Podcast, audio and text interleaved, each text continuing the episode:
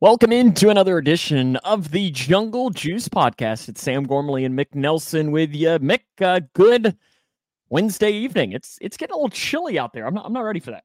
Happy Wednesday. Yeah, it, it, it heated up a little bit more in the Cincy area today. It was up to like the 40s, so that's acceptable. But past two days, they've been in the 20s, high high 10s, high teens. Yeah, I don't like it when I. I mean, the best part about in the wind in the summer is waking up and not having to scrape off your car.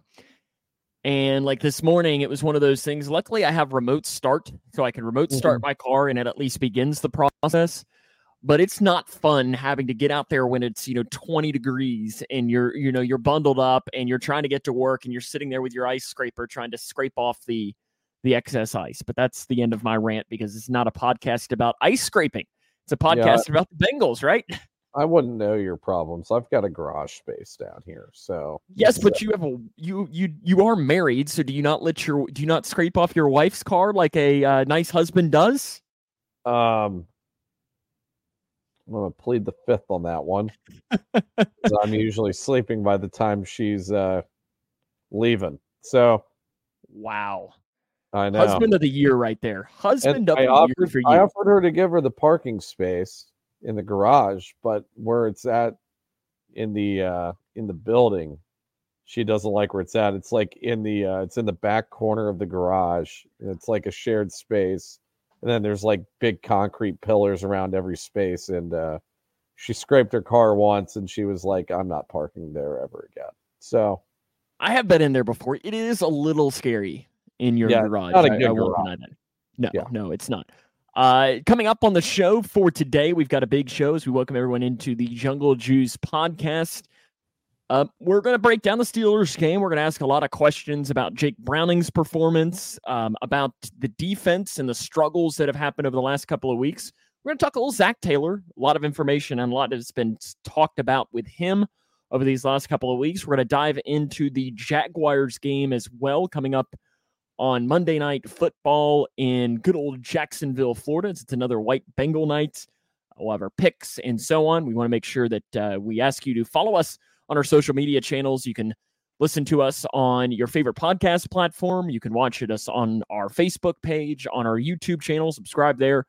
And also, we're streaming live on our good friend Josh Isles over WDN today. So make sure you follow him as well with that. Uh, but Mick, uh, I think to start off with to hit up some of the news for, from the week. Um, and really, it's it's surrounding Joe Burrow because you know we're contractually obligated hosting a Bengals podcast to give Joe Burrow updates.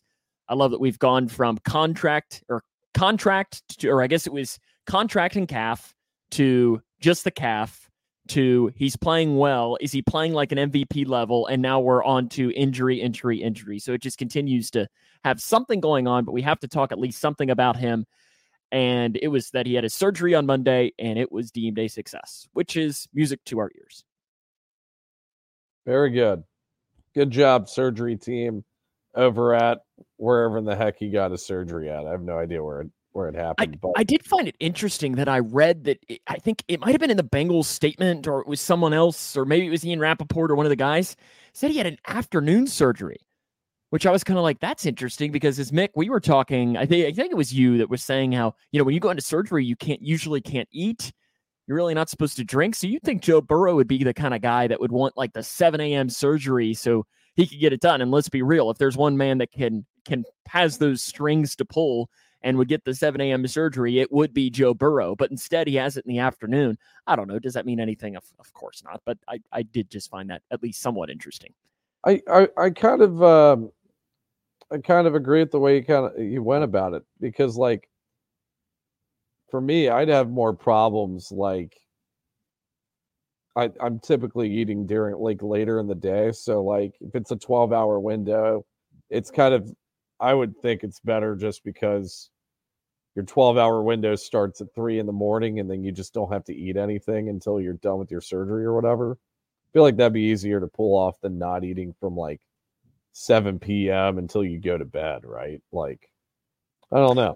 But yeah, yeah, it is odd that it, that it's an afternoon surgery. And again, I, I don't know. It, it doesn't mean anything. Of course not. Uh, the other big news of the week came on, I think it was Monday as well. The Bengals came out and they apparently gave the NFL hours upon hours of footage that apparently proves that Joe Burrow was not hurt prior to, which I know Mick we talked about at length over these last couple of weeks. We talked about it multiple times. I think that whole story is a bunch is a load of bull. Um, I, I don't blame the NFL for checking it because you got to check it. But I, and then also, like I've said too, is how can you prove really either side, you know, like, but really, how can you prove that he was hurt beforehand unless he's walking around the facility in a sling or, or, or, something? But apparently, all of this just showed him practicing normally. So I think it's a story much ado about nothing. I hope they sent the footage to Dave Portnoy as well, just to show how much of a jackass he was being. Yeah, I, to say that word, right? I'm gonna. I, I mean, anyways. Yeah, but, I mean, you, you, said, "Am I allowed to say that word?" After you've already said it, and I, I don't have a bleep button, nor do we have uh, an opportunity to dump it. So, yeah, who cares? It's too late now. Anyways, Sorry, um, yeah, I hope you. I hope they sent the footage to Portnoy. We've said this from the beginning. We we we don't think the organization was doing anything malicious with the, you know, in regards to the sprained wrist or, or not the sprained wrist, but the uh, the wristband, the the uh, the brace he was wearing. Um, and yeah, I mean, we we we pretty much believed everything that they were saying. Uh, you know, there's been a lot of fan backlash too on this. You know, I've, I, I can't tell you how many posts I've seen on the Who Dey Nation page where, you know, they're they're just you know they think the Bengals ownership just has such bad intent with the stuff and and like you said, they, they never really had they they, they wouldn't have a, a single reason to not disclose the injury if you know if there actually was one. I mean that provided no that would have provided no benefit to them. So I'm glad they sent the footage and probably the easiest investigation the NFL has ever had to do. You would imagine so, and I, am glad, it, like you said, it's done, it's over, and hopefully we don't have to listen to it much of anymore and we can move on to him starting to beginning his rehab and be ready for OTAs or training camp or whatever it is. And if anything, just wrap the man in bubble wrap and tell him we'll see you week one, wherever that might be. I think more than likely it'll be at home this coming, you know, in 2024, but just like whatever it takes to make sure you are fully healthy, having a good training camp, play whatever preseason you want, and we'll see you week one because that's the most important thing to have a 100% healthy Joe Burrow on week one of the brand new season in 2024 because expectations will obviously be extremely high. Mm-hmm. Uh, really, that's most of the news per se from the week, uh, except for the game on Sunday against the Pittsburgh Steelers, in which Cincinnati Bengals lost 16 to 10. Uh, it was not a fun football game to watch but yet wildly enough mick was not the worst game of the weekend as far as watching bad football as monday night football probably takes the cake on that for, for bears vikings but it was it was ugly and and, and you know we we hear a lot of steeler fans talking about it you know they won and don't get me wrong they did win the game and so on but it was just ugly on both sides yeah rain game i bet that had a little bit of a factor to do with it neither I mean the, the, Steelers offense had no problems moving the ball. They just had issues uh, scoring. You know, there was a there was a either one or two red zone you know turnovers on the Steelers offense that the Bengals forced. Um, and they just couldn't get in the end zone other than the Najee touchdown. So, you know, the Bengals did a did a good job of playing their game on defense. You know, they'll just give up a ton of yardage, and uh, you know the opposing offense doesn't really have much to show for it. Um, but yeah, ugly game on the offense for sure. Um, Jake Browning, getting some Jake Browning conversation here. Yeah, because I think you're a lot harder on Jake Browning from what we were talking about before we came on than I think is necessarily deserved in my eyes. So I don't think Jake Browning had the had a very good game. Looking back at it, um, we kind of noted there there's one thing that Joe Burrow obviously well there's multiple things but there's one thing that Joe Burrow has a clear advantage over Jake Browning it's uh, pre-snap reads and, and getting the ball out quickly. You saw Jake kind of holding on to the ball a decent amount. Now the stat line uh, the basic stat line looks fine. What 22 of 28 or whatever? Two 220 passing t- yards, uh, touchdown and interception, somewhere around that stat line.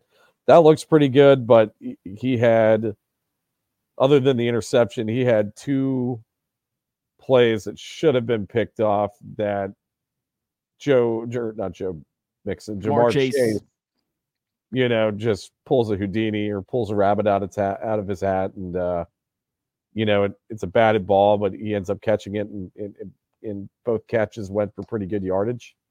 But um, it just wasn't a very good game for Browning. I wasn't expecting much out of him in the first place. I would say that the game was probably as expected.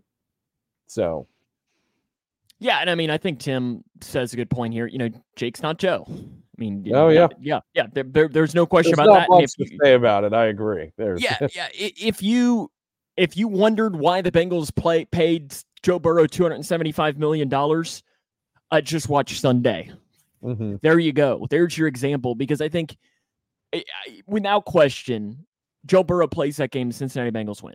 I, I 100% believe that that they will win that football game because he would make more throws and so on, and would have a little bit better of the pocket presence. That I think Jake Browning gave up some more sacks than normal. But I think really, when you look at it, is that Jake Browning that one huge mistake he made, you know, the the interception he doesn't make that, and I know we could, you know, if ifs or fists and all of that.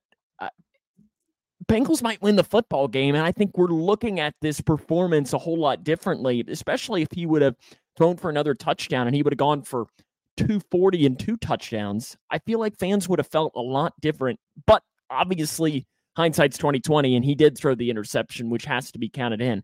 That's why I think I don't know that he played necessarily bad.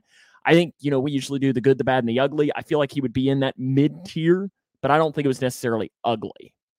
And then also, you got to think that the man has played a game and a half of football and arguably played two of the better defenses. You know, the Steelers defense is not quite as good as the Ravens, but it's still a very good pass rush. You know, with TJ Watt and then Highsmith on the other side, and the interior held up pretty well against the, you know, Ogunjobi and Heyward. Mm-hmm. But but still, you're going up against a good defensive line, um, decent corners. You know, Joey Porter had a pretty decent game, and that's why I I'm okay with the way Jake Browning played. Yeah, I mean, I he didn't disappoint me. I didn't think he was all that great, but I mean, I don't know. Kept the you know kept the team in the game. It's not like he made uh too many crucial mistakes, but it's I don't know. Offense couldn't get it going. Run offense was uh, putrid, really bad. Yeah, I think we can go that there. It, Let's start with is, that. That was, and I mean, it, it, wasn't a ton of attempts, but my philosophy is, is what Joe Mixon eight attempts for 16 yards, or eight attempts for, or nine attempts for 18 yards, or it was, it was putrid. I, I think is the only word to describe what it was. And and regardless, it doesn't matter really if it's eight for 16 or nine for 18 both of those are awful.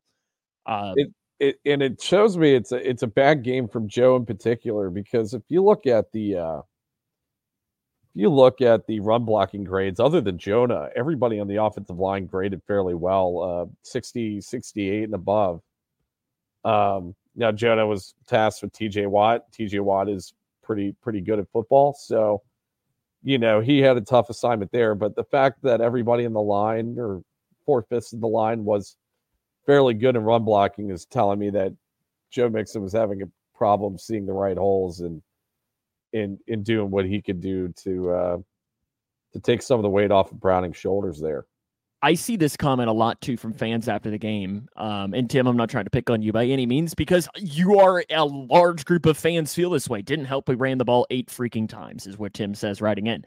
Uh, thanks for the comment though, Tim. We we do appreciate it. Yeah. I here, here's my philosophy with it is it's like it wasn't working. Yeah.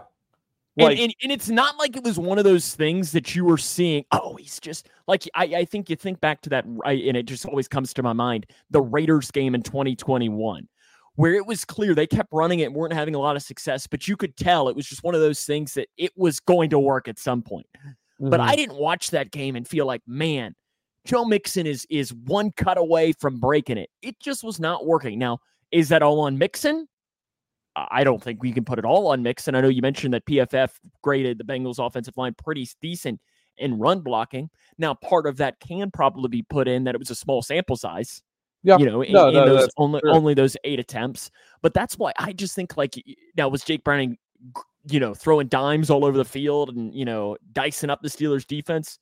No, of course not. But I think that the pass was having more success than those eight attempts for Joe Mixon. That's at least my philosophy when it comes to that. Yeah, uh, I'm kind of torn on it because you, you bring up that Raiders game. Like, maybe if the Bengals focused on running the ball a little more, they would have actually, like, you know, they would have broken a few runs out or whatever, you know, or Mixon would have uh, started finding holes and hitting them hard, you know, the, the way that we've seen him hit earlier in the year. So I'm kind of torn on it, especially with the situation at quarterback. I, I feel like you try, you got to try to put as much pressure off of him as you can. And, you know, they, they said they were going to run the, the same game plan as they do for Joe Burrow. And it looks like they pretty much tried to do that. But, you know, everybody knows Jake Browning's not Joe As- Burrow. As Tim said, Jake Yeah, is not Jake Joe. is not Joe.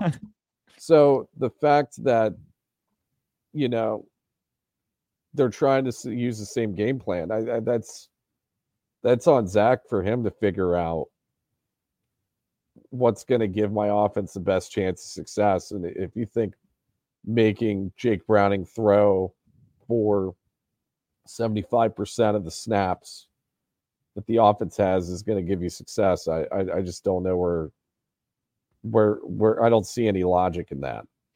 Now, one of the things that if you have a backup quarterback in the game that you're wanting to rely more on is your defense. And the Yep. defense, you know, I think it was what 56 straight games the Steelers hadn't had 400 yards of offense. It was something like that and they broke that with Kenny freaking Pickett on, on Sunday. That to me is is the concerning part. And I get this the whole bend and don't break. Yes, they gave up only 16 points and in the long run that's all that matters. And yes, there is some truth to that. But there were some moments in that game that, you know, getting that stop on third down would have given Jake Browning the ball back, maybe given him some good field position, mm-hmm. and you never really know what could have happened.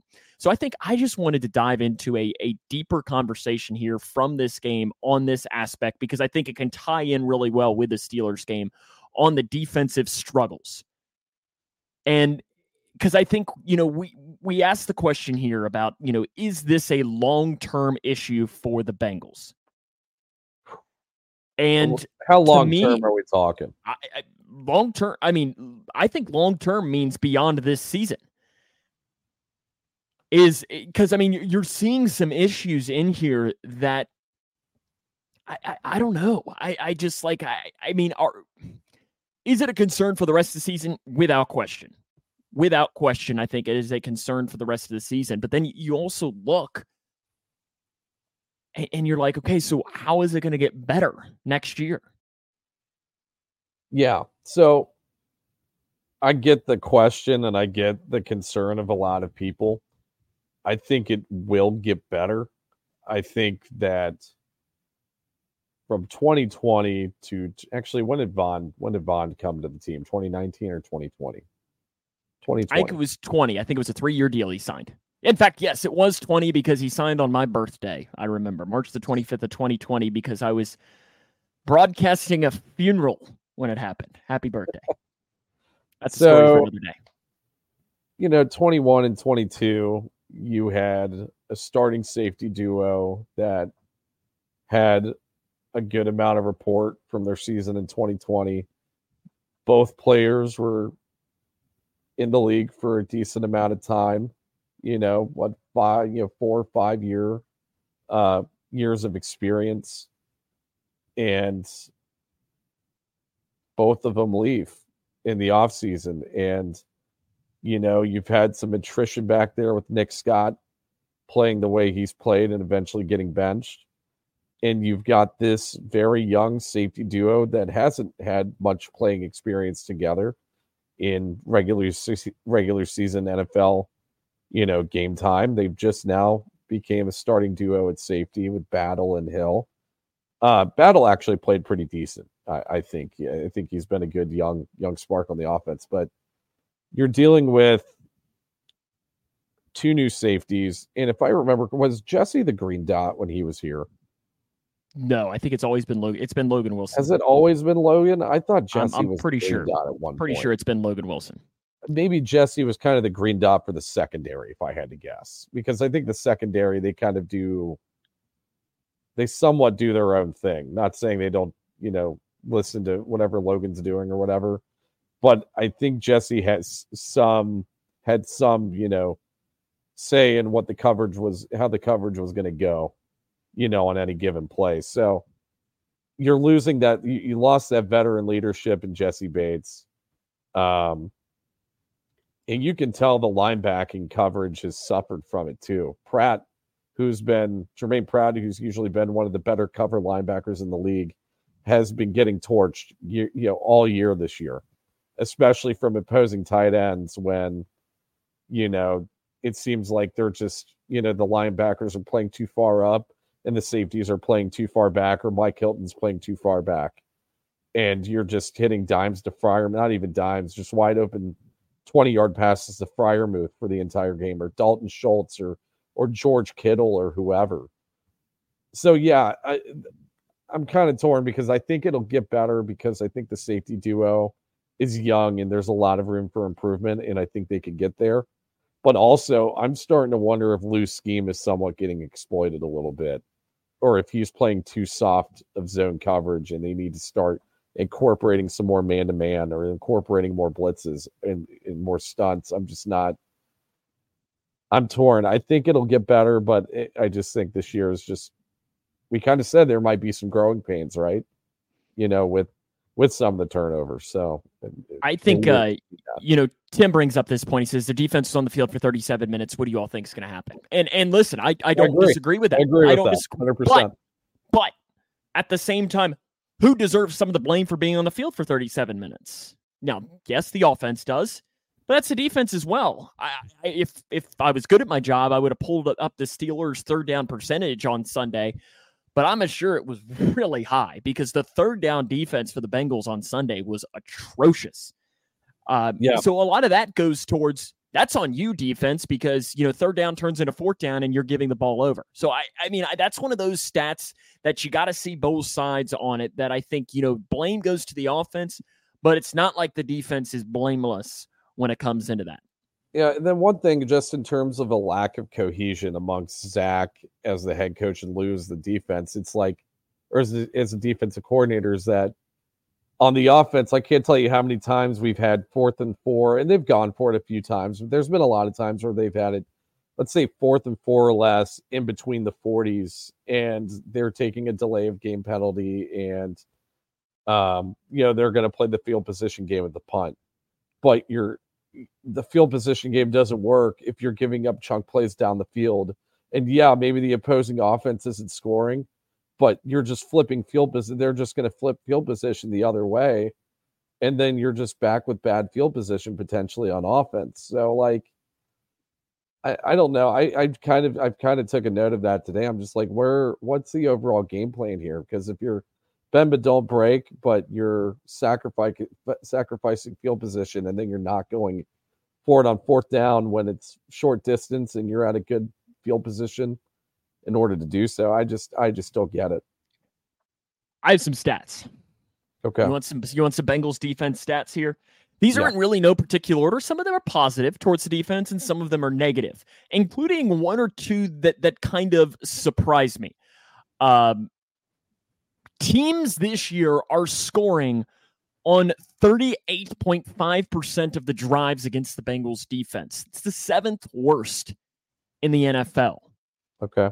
At the same time, the Bengals rank fourth in turnover percentage. So that's percentage of drives that end in a turnover. So you're seeing like two completely different ends of the spectrum when it comes to that.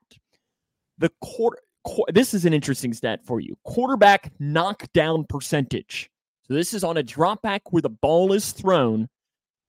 Percentage of times the quarterback ends up on his backside. Bengals 11.4%. That ranks I'm going to.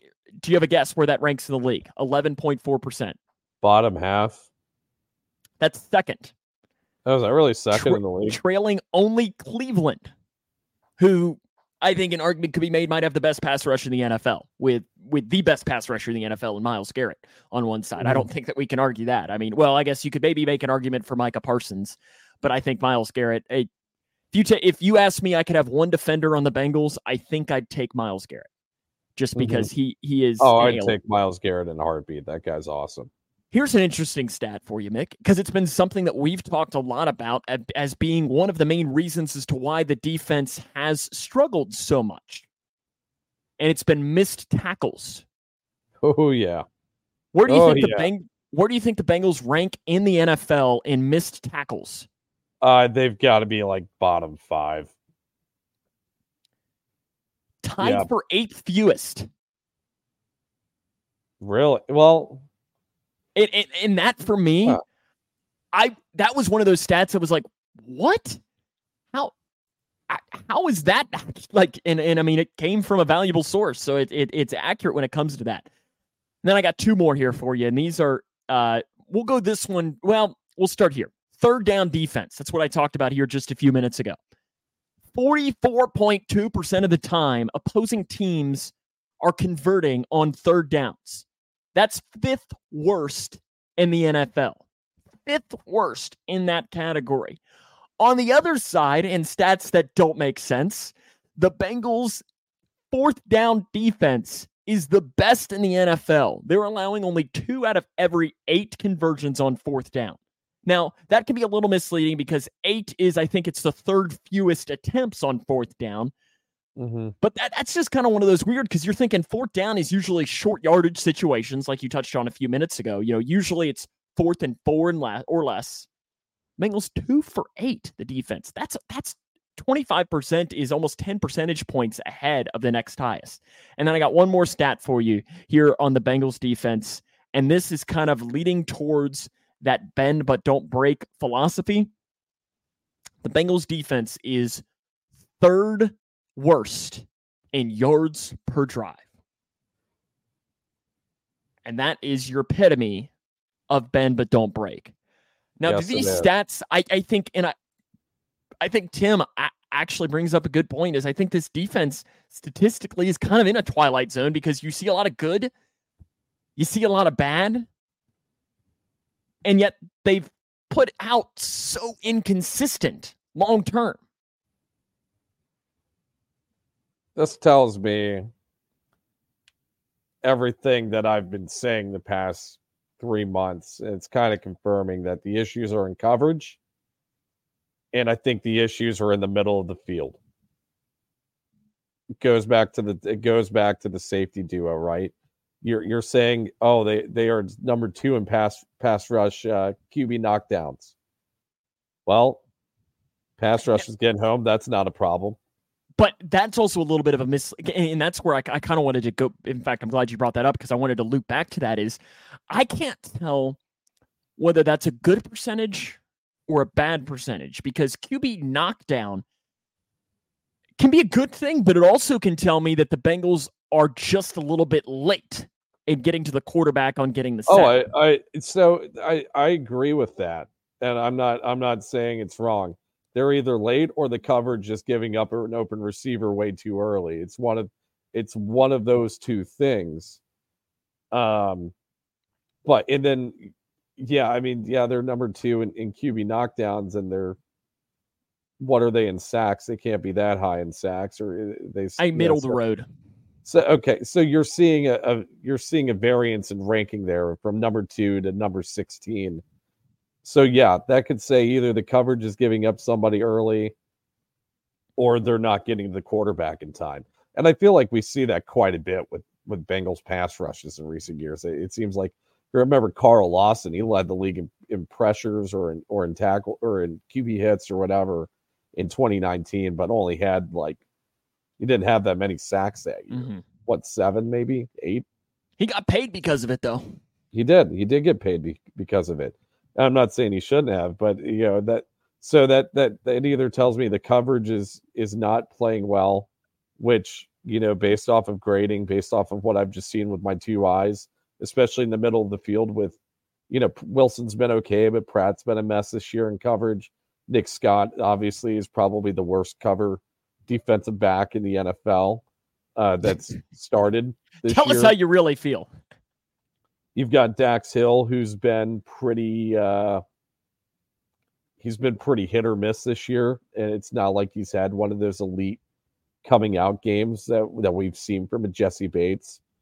Um, yeah, you're just seeing a lot of inexperience and a lack of skill.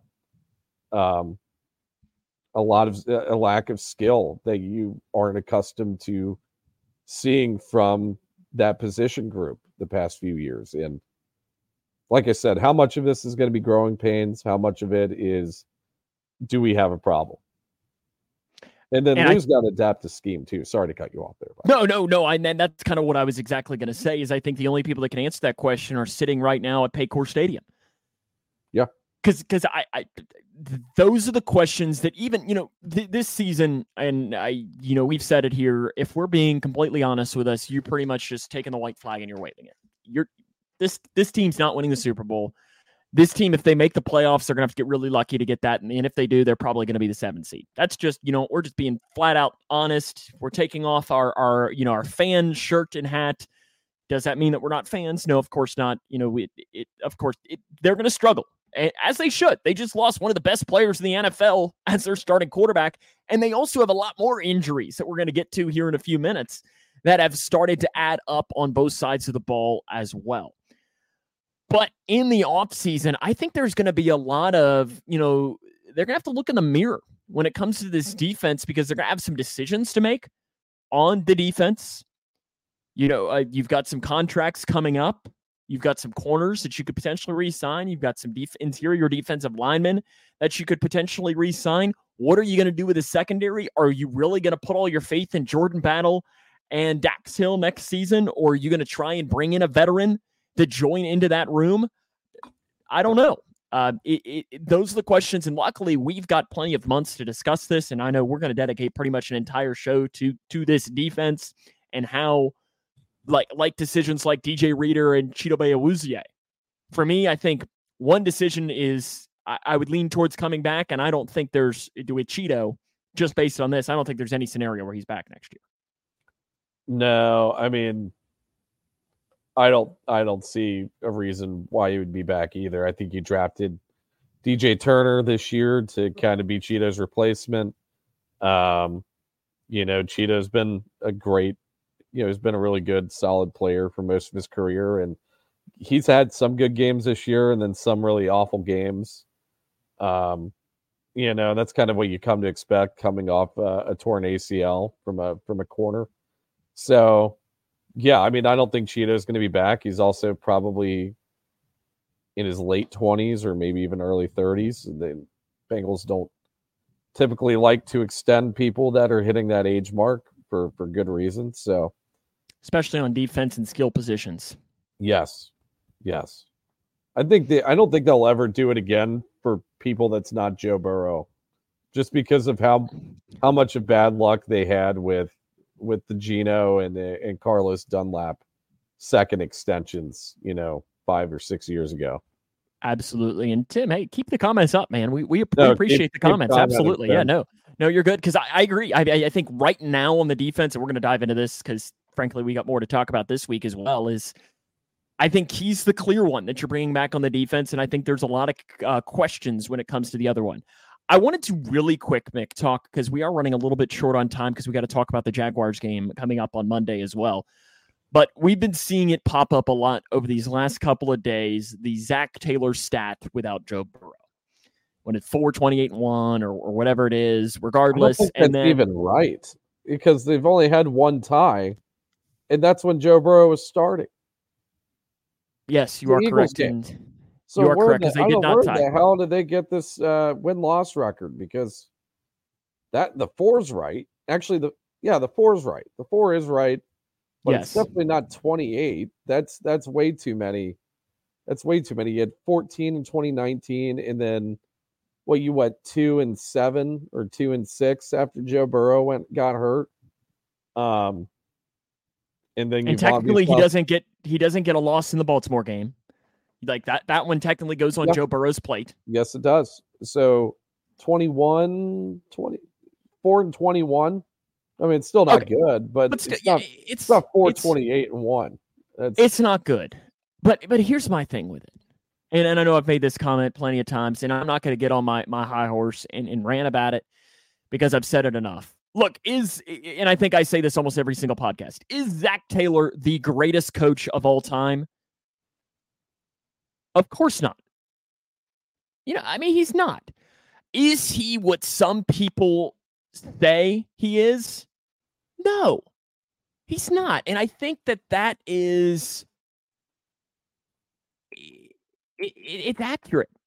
Like, like it, it, it just drives me crazy, and I think it's almost a lazy excuse for some people to make when they point to it. Because let's go, let's just talk about it this way. Okay, the 2019 Bengals, he goes two and 14.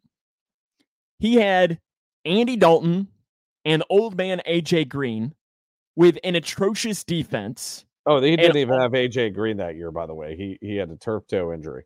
Correct. Yeah. Yeah. Okay, there you go. That's right. Good point. He had that. So he had Andy Dalton and you know Ryan Finley as, as starting quarterbacks.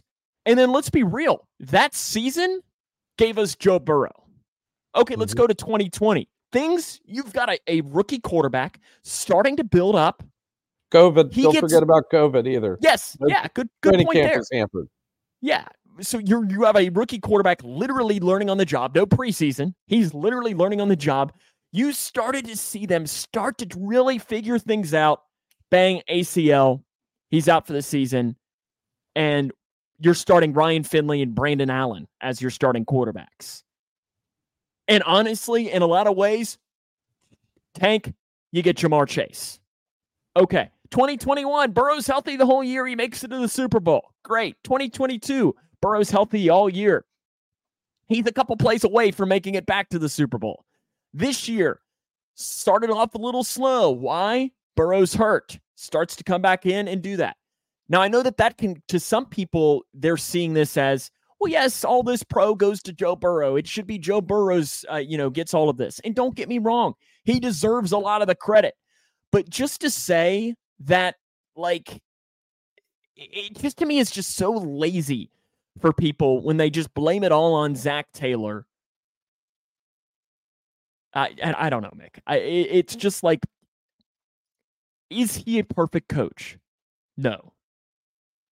Is he as bad as a lot of people say? Absolutely not.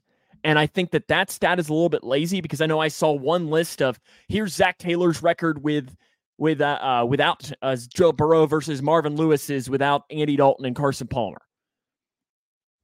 Okay. I think you could make an argument that probably Marvin Lewis had better backup quarterbacks in both of those situations. But then at the bottom of that, it had the stat that means the most that Zac Taylor shatters Marvin Lewis. Both of those coaches have coached seven playoff games. Yep. Zac Taylor is five and two. Marvin Lewis is 0 and seven as a Cincinnati Bengal coach. And this is not me trying to crap on Marvin Lewis, but that to me is the stat that matters the most. Does Joe Burrow get a lot of the credit for that? Yes. But you can't just say it's all on Joe Burrow. I think Zac Taylor deserves a lot of that credit, and I'll get off my high horse, Nick. Yeah, I mean, I'm indifferent on Zac. I think uh, I think he's an okay coach. I, I would if if we're gonna give a credit percentage here, I'd give 70% Joe Burrow, or maybe 60% Joe, 40% Zac, just because of how good Joe Burrow is. Um, and yeah, I mean, I, you've you've heard me have my complaints about Zac. I think he's okay, but I I I I have I do have legitimate worries about in the in the big thing. There's two things I'm worried about with Zac Taylor. Number one is we have yet to see a decent offensive line in his five year stint here as as the Bengals head coach. You know, you you kind of saw it in the back half of 2022 before La'el went down and then Jonah went down and then Cappa went down. You know, you kind of saw a clip. You you saw a it click a little bit. not- Yeah. You saw a click a little. Hey, we got a playoff win, even with those, with all those other Two. guys. Two, two playoff wins. And So- almost beat the Chiefs with And almost- Jackson Carman. Yeah. So, you know, you you did see the offensive line like start to click, which was you know, which was refreshing to see. But by all accounts, like the offensive line should have only gotten better, you know, with the offseason addition they made with Orlando Brown Jr. and you're keeping Jonah Williams on the line and, you know, all that other stuff. I mean, I, and you've seen the offensive line do nothing but regress. And and I think that'll be a question that we'll have to dis- we're I mean, we're going to literally we almost might take a show in January or February and dedicate it as the offensive line show. And I'd almost love to because I mean, Mick, neither one of us would admit to being a, you know, an expert on offensive line play in the NFL. I'd love to get somebody and we might have to uh, go through and find somebody who I, am just using Willie Anderson as an example. I don't know that we're we're cool enough to pull Willie Anderson, but I'd love to sit there and talk to somebody who has played offensive line in the NFL to see if they can draw comparisons as to what really is the problem. How much of this goes towards the offensive scheme? How much of this goes towards the fact that maybe Frank Pollack hasn't done a great job? How much of this just goes to the fact that maybe they're just not very good as far as just pure skill level and you can only polish a turd so much? And we probably don't have enough time to dive fully into those questions right now. But those are all of these questions that are going to keep being asked week after week. And I think they get exposed even more when you have a quarterback like Jake Browning playing instead of a quarterback like Joe Burrow playing. Yeah. I mean, and and that's that's just the big thing I have with Zac. I feel like Joe Burrow is, you know, provides a little bit of a concealer factor to you know, legitimate scheme problems that Zac may have, you know, you know, you have Joe Burrow in there, it, it kind of goes away because of how good and talented he is. And then just the one thing I, I, I just I want to be cautious of. I'm like I'm not saying fire Zac after this year. Because um, he's not going to. He's def- they're not going to. And also like it's one bad year and uh you know, it's you know, it's a bad season. You know, you came off two really good years. Um, so you're not you're not firing him. Um, but I do want to be wary about getting into that Marvin level of complacency if we're a few years down the line or another season down the line and we're you know left with some form of disappointment and because I wouldn't say 22 and 21 were disappointments by any means but if you're if you're having another disappointing year in 2024, are you looking at potentially moving on from it? I mean, those are questions we can have over the next couple of years, but I think it's interesting because you know you mentioned 2021. If I would have told you the day that the Cincinnati Bengals drafted Ja'Marr Chase that they would be playing for the Super Bowl nine months later, I think you would have called me crazy. And that's I think the point that it uh, is the best way to do it. Let's talk Jags. Uh, on Monday Night Football, the Cincinnati Bengals take on the Jacksonville Jaguars. Good old Joe Buck and Troy Aikman going to be on the call. Uh, it's a white Bengal game. The white helmets come back out. Bengals haven't lost with the white helmets. Maybe it'll continue some of that luck there, but then they hadn't lost in their orange and black combination in the new with the new jerseys either. So maybe they're just going to keep breaking those trends there. Um, let's start with this, Mick. I've got the big question for you. I don't know if you're ready for this because I didn't tell you. So there is going to be a Manning cast on Monday. Typically, mm-hmm. you know, with Peyton and Eli, typically they like to get somebody who is connected with the team somehow, whether it's a fan, a former player, or so on, of each of the two teams that are playing. Make your prediction. Who will be the Bengals representative representative on the Manning cast? Because if they win, I'll probably go back and watch it. If they lose, I don't. I think there's an obvious number one candidate, but I don't know that he's guaranteed to do it. Are you you thinking Chad? Chad's probably the most obvious one. I feel like Chad shows a loyalty to Shannon, though. And may, I don't know Shannon and, so I don't know if you'd be the ESPN guy. I, maybe Carson. You think Carson might There's be? There's no way in, in HE double hockey stick that they're going to put Carson Palmer is the Bengals representative. My goodness, I will. I will try to think of I will colleagues. drive of- to of- Denver and smack Carson and smack Peyton Manning if he puts Carson Palmer as the Bengals representative during the game. you got to think of like colleagues of these guys too. Like I'm thinking of guys that played in the NFL around the same time as Peyton and Peyton and uh, Eli that are you know not really you know they're, they're retired and they were like well-known Bengal names. I mean, who else? I can't even really think of. I don't know. I- And really, we don't. TJ We don't maybe. need to just. TJ might be on there. It might be TJ's made one. media appearances. I mean, that'd be all right. I think he does some Fox work though, so I don't know if that would cause some, some Oh, issues. But regardless, there. uh, it doesn't matter. You're official for for Monday night's game. Did you want to guess, or do you just want to know who it is? Just tell me who it is. Scott Novak will be the Bengals official on on Monday evening. Do you know who Scott Novak is? Uh, he's a referee in the NFL. Look at you go. Hot takes galore. Bengals one in three in games Scott Novak has done. The one win is the 2020 win against the Titans, which was a good win, if if you remember back. That was kind of that first moment, like I was talking about, that you really saw Burrow break out, and you're thinking, okay, yes, we've That got that coming. game. That is the game where I learned to never bet against the Bengals. Uh, you know, when you're actually betting money. uh, losses at the Ravens last year versus the Browns in 2021 and versus the Ravens in 2019. Those are the stats there for Scott Novak, one and three. The injury report will not be released until tomorrow. So we don't really have anything to actually bring you when it comes to that. Uh, for the Bengals, I know that Zac Taylor spoke earlier this week. Logan Wilson suffered an ankle injury on uh, Sunday against the Steelers. I know Zac Taylor pretty much said he's a little optimistic that he could play, but that's still kind of up in the air. Uh, CTB and Tee Higgins, he pretty much said both could return this week, but I think you're going to learn tomorrow. If either one of them are limited, I think you'll see them play. If neither one practices, you're not seeing them play on Monday. Mm-hmm. That's at least my philosophy when it comes to this. Um, Yep. Into the game specifically, Bengals offense against the Jags defense. Uh, here's a couple of stats for you, Mick.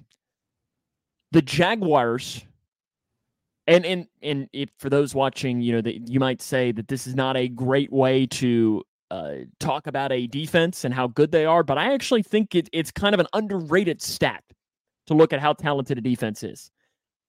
Jaguars give up top five in fantasy points to quarterbacks and wide receivers, which you, you chuckle, but when you think about it, it's not an awful way to to to grade how a defense has been playing. Not awful. Uh, it means that you're giving up yards and touchdowns. You know what this kind of tells me though is that the Jaguars offense is is fairly decent and teams have to, you know, and they get up heavy on teams. So the opposing team is just passing the ball and trying to get back into the game the majority Because of the they are the third fewest in the NFL when it comes to running back fantasy points. They're good against the run. Pass rush, not I no, I mean Josh Allen is a great pass rusher, go Cats. Uh, but eighth fewest sacks, fifth worst sack percentage in the NFL. That has to at least make you feel good if you're wearing or or I guess you're not wearing orange and black on Monday if you're wearing white and black on Monday. That to me is what stands out the most about the Bengals offense going up against this Jaguars defense. That is a lot of young talent. Yeah. I mean, I, I, I, I definitely agree with the pass rush. Um, I don't. They, definitely have not graded very well. I think they're bottom quarter of the league in terms of PFF grading. Um, and they just it seems like they're kind of lacking unless if it's Josh Allen. Um, now I think their coverage is pretty decent. They've got a pretty uh pretty good uh uh cover duo linebacker in Foye Oluokun and Devin Lloyd. Both have looked pretty good in that area. Darious Williams is having the best year of his career at corner. Um, I thought you just said Darius Phillips for a reason, and I had bad flashbacks. no, Darious it's O U S at the end. Mhm. Williams. Um, I think he was from Denver, if I remember correctly. But anyways, Yes, I think you're right. he's having a pretty good year uh, as as as their starting corner. Uh, Rayshawn Jenkins has been pretty decent in safety as long as as well as Andre Cisco. So I think their coverage is is decent. But yeah, I mean, the offensive line for the Bengals has been pretty bad this season, so it's kind of nice to know that they're not going to have to deal with as ferocious of a of a pass rush this week as they've had in the past two weeks. So, looking at the Bengals' defense against the Jaguars' offense, uh, I mean, you've got Trevor Lawrence, one of the best young quarterbacks. You've got Etienne, uh, you who's having a really good season for for the Jaguars. Ridley, uh, is this this and but to me the guy that might scare me the most because the Bengals can't guard tight ends is Evan Engram. Yeah, because I don't know who guards him. Who covers um, Evan Engram? And this is where we've kind of did we have Tre Flowers last year? Or we did. The, Tre Flowers, yes, and they let him go. He's now with the Falcons. Tre Flowers. He's with the Falcons now. We're missing our tight end specialist. I don't know who's been the the tight end specialist this year. If it's been Mike Hilton, that might be why. Uh, Dax Hill, I think you've seen him drop Dax. down and cover some tight ends. Mm-hmm. Yeah. Okay. Um, I guess the question I ask you, Mick, is can they slow down that offense? Yeah, I mean, I think uh, are we talking about in terms of yardage or points? However you want to take that. I think they'll give up a ton of yardage, but I think they uh, they'll do what they always do: bend but don't break. They'll. Uh, I don't see Jaguars like just. I don't see the Jaguars just uh, running up the scoreboard in this game. I guess, especially you've got Hubbard back. Hendrickson's kind of still on the mend a little bit. Hopefully, those two get closer back to 100% health. You know, those are two big things. Um, yeah, and and I think their offensive line isn't. I don't think the Jaguars' offensive line is that great, especially up the Miller with uh, up the middle with your uh, Kentucky alum at center, Luke Fortner, hasn't been that great. So I think DJ could have a really good game as well. Um, I don't know. I think it's going to be a closer game, and I think they definitely covered the spread uh, of eight points. Looking at special teams, you ready for special team stat, Mick? Mm-hmm. The Bengals are one of the worst teams in the NFL in opposing field goal percentage, which again means absolutely nothing. Here's this stat, though, blows my mind. Opposing teams this mm-hmm. year are 22 of 23 on field goals and 22 of 23 on extra points against the Bengals. They've only missed two kicks. That's 44 of 46 on kicks against the Bengals this year. I mean, if you kind of notice though, like they're when they're kicking field goals, and this is where the but don't break really hurts. Is that they're not breaking, they're not, they're they're they're they're not breaking until the other team reaches like the 15, 20 yard line, and those are chip shots in the NFL. Yeah, and, and I'm not disagreeing. I'm more just found that. Is there is there an average distance to kick stat there? Do you do you, you know? Not that I not that I have, not that okay. I have in my prep work. I I don't I didn't it if it was there it didn't process in my mind because i feel like mm. i would have written that down so i'm sure yeah. it's something that could be found i mean obviously you could just go look at the game books and see the 23 field goals and Let's put them do the averages way. yourself yeah exactly but i ain't nobody got time for that right now um the game itself as we mentioned it's on espn buck and aikman white bengal um overall though is there anything about the jaguars you think needs to be mentioned before you jump into your keys um, no, um, I think I'm just ready to jump into the keys here. Um, Your keys to victory. Keys to victory. Offense. Uh, the Jaguars don't have the greatest run defense in the world, and the Bengals are trotting out Jake Browning. And no, no, no, uh, no disrespect on Jake Browning here. He's coming in. He's doing his job. He's playing. But uh, you know, if you're going up against a run D that's not that great, um, maybe run the ball a little more. And Mixon needs to actually um, have uh, a good game where he has where he has good vision. Where we've we've said in the past that he either has really good vision and he's hitting holes uh, at a good consistent basis, or he's just literal trash and he's just running straight into defenders. Tell us how so, you really. We need a good game for Mixon here. And uh, given that we had a really bad game, he had a really bad game against the Steelers. I'm liking his odds here. Uh, defense, uh, so going to sound like a broken record again, but pass rush, the Jaguars' offensive line isn't that great. Um, you know, you've got one pretty good tackle in uh is that Cameron Irving or is that a different name I'm looking for? Cameron uh Robinson, isn't it? Cam Robinson, that's his name. Uh yeah, Cam Robinson. It's uh so it's funny. So Cam Robinson and Anton Harrison are their starting tackles.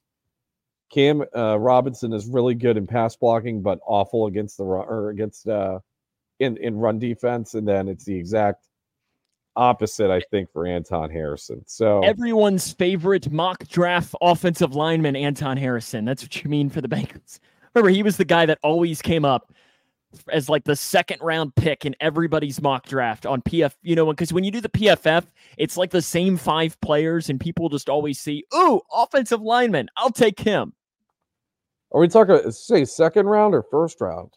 I it, well, he kind of started off in the first and then dropped down into the first. I think he ended up being a first round pick, but I think yeah, it was before the Bengals even got there. Yeah, I mean, but I'm I'm even... talking about the PFF, how everyone would do the PFF mock drafts, mm-hmm. and he mm-hmm. would be somebody that would be available in the first two rounds, and you would just see him up on the list every single time. But that's this just whenever why, I think of this Anton is Harrison. why when you mock draft people, do not just pick the Bengals in mock draft because the simulation aspect of that is uh, nonsensical. I think.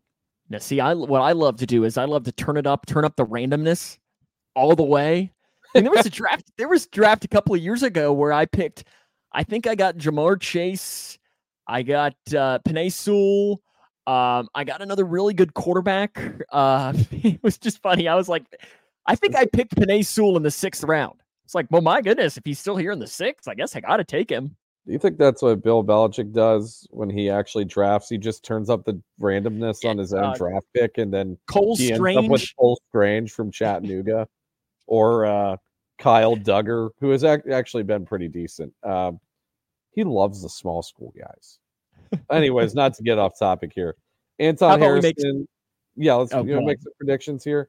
Let's let's make some picks here for the Bengals and Jaguars on Monday Night Football on uh, they're in good old Jacksonville, and a lot of fans are making the trip down. I know it was something that we had talked about, Mick, and it didn't end up working out. And uh, I'm glad it did not because uh, this would have been not a. We would have had a good time.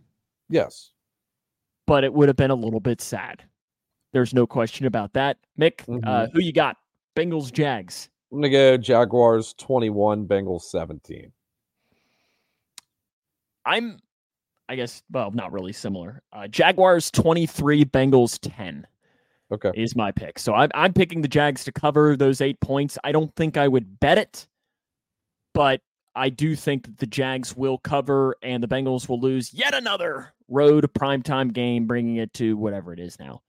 Uh, it's a lot. is it 16? I think this will be the 16th straight road primetime game that the Bengals have lost in the regular season or some wild number like that it'll have it'll get broken eventually. You know, we had to, shoot, we had to wait 30 plus years for a playoff win. So I hope it's not 30 years. Get, into... But yeah, it shouldn't be as hard to get, but you know, it'll happen eventually. We'll get it. It'll be all right. We'll be back a uh, week from today, breaking down this Jaguars game and also previewing Colts next Sunday. Uh, well, that'll be a one o'clock game. So we'll be back every Wednesday at 8 p.m. Eastern, 7 p.m. Central.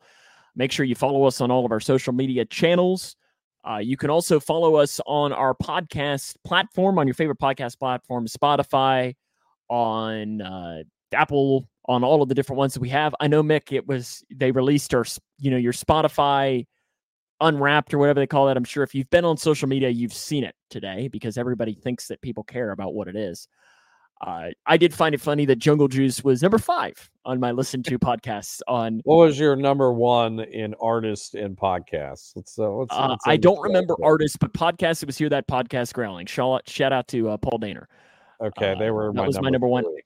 I listened to like six thousand minutes. I was in like the top one percent of that oh, podcast, oh, meaning that I listened to every single episode of that. And then my number two was the other podcast that I do. So oh, there you go. Because I like uh, to sound check and air check myself. but uh, I, I, I, I find myself listening to the Jungle Juice podcast sometimes to just see like Man, did I sound like an idiot or or I didn't? It's it's more of the of the former, Yeah, but uh, called called air checking. yeah. There you Uh, go. PFF NFL podcast number one for me, and then Denzel Curry number one artist, if you know who that is. I do not. So that doesn't. pretty that good. doesn't It's a good anything. rapper. That doesn't bring anything to me. All right, that'll wrap us up though for this week. We'll be back uh, a week from today as the Bengals hopefully will win against the Jags, and we can. Uh, I in fact, Mick, I think the last time we both picked them to lose, they won. So I think it was the 49ers. So may, maybe that's just what we need to do, and uh, they'll be able to pick up the win on Sun or Monday against the uh, against the the Jaguars. So uh, until next time. Thank you everyone for tuning in, and we'll see you next time. Uh, we'll drop it off with a Who Dey. Who dey? Thanks for watching.